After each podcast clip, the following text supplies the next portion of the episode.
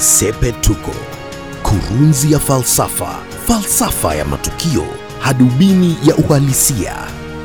Imebidi ufike mwaka wa tano ndipo washukiwa wakuu wa sakata ya Olimpiki za Rio de Janeiro wachukuliwe hatua. Waziri Hassan Wario na msimamizi wa shughuli za Olimpiki wakati huo Stephen Soy. Waziri Wario alipatikana na hatia kwenye makosa kadhaa, mojawapo ni kuthibitika kwamba aliamrisha watu watatu kusafiri Rio na hali hawakuwa sehemu ya wanamichezo.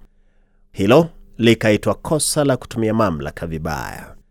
Stephen Soy alipatikana na hatia sita, mojawapo ikiwa ni kushindwa kufuata utaratibu katika matumizi ya pesa za umma. Soi alitumia vibaya shilingi milioni 15 dola 1151. Wakati zilifichuka habari za sakata ya Rio, tulisema kwenye ukumbi huu kwamba ushujaa wa Wakenya viwanjani umekuwa ukivurugwa kwa utumbili, usungura na ofisi ulojaa katika taasisi za serikali. Tuliuliza wakubwa katika taasisi za serikali wakiwatumbili sungura na fisi, raia Kenya watakwenda wapi? Sakata ya Rio iliiletea nchi aibu na fedheha, wakati ambapo Wakenya walifaa kusherehekea ufanisi wa mashujaa wao katika riadha. Hebu niseme hivi, njama za wizi zilidhihirika mapema tu wakati wa Olimpiki za Rio. Kwanza, maafisa waliosafiri kwenda Olimpiki walikuwa wengi kuliko wanamichezo. Orodha ya wanamichezo ilikuwa na watu 87, maafisa walikuwa watu 97. Orodha ya maafisa ilikuwa na visanga ajabu. Palikuwapo majina ya watu ambao hawakuwa maafisa wa michezo chini ya kamati ya Olimpiki, mfano wana wawili wa wanachama wa kamati ya Olimpiki, Kipchoge Keino na Francis Kinyili.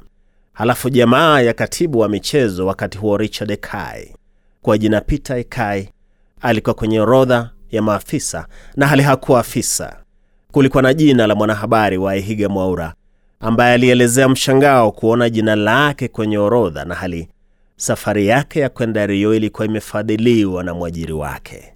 Ilibidi Waihiga afanye makala maalum ya kufichua sakata ya Rio. Kwenye makala alimuuliza msimamizi wa shughuli za Rio Steven Soy ni vipi jina lake likapatikana kwenye orodha. Kulingana na orodha hiyo, waziri wa michezo Hassan Wario wakati huo aliandamana na wasaidizi saba, walinzi watatu, maafisa wawili wa mawasiliano na wapambe wawili. Kwa hivyo serikali iliwalipa watu saba kumhudumia waziri wa Rio pekee. Orodha pia ilikuwa na jina la mke wa msimamizi wa shughuli za Olimpiki Stephen Soy ambaye jana amepewa hukumu kotini. Jina la mkewe Juliet Chepkorir Maritim lilikuwa kwenye orodha ya maafisa wa serikali waliosafiri kwenda Olimpiki za Rio. Kulikuwa pia na karani ya katibu katika wizara ya michezo wakati huo, mwanamke kwa jina Maureen Mtuku. Ungeuliza jina la karani wa kike, afisa wa kazi za afisini, lilikuwa likifanya nini kwenye orodha ya maafisa waliosafiri kwenda Olimpiki za Rio? Ni shughuli zipi za serikali ilizokwenda kufanya kule Rio? Jumla ya watu 24 kutoka wizara ya michezo na idara nyingine za serikali walisafiri kwenda Rio, na sasa Sepetuko imethibitisha kwamba walisafiri kutumia daraja la juu la ndege almaarufu business class, kumaanisha kila mmoja alilipa shilingi milioni mbili nauli pekee.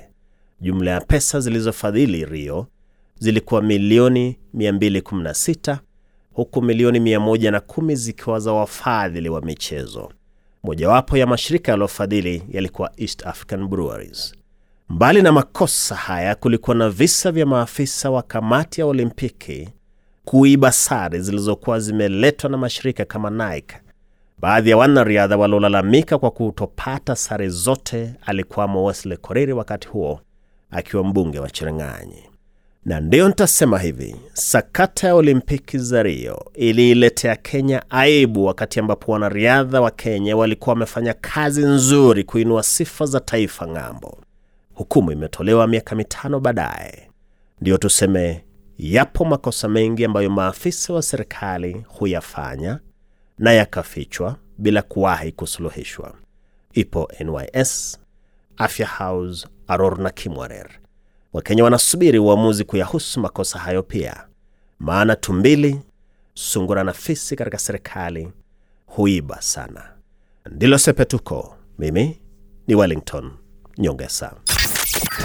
Sepetuko, kurunzi ya falsafa, falsafa ya matukio, hadubini ya uhalisia.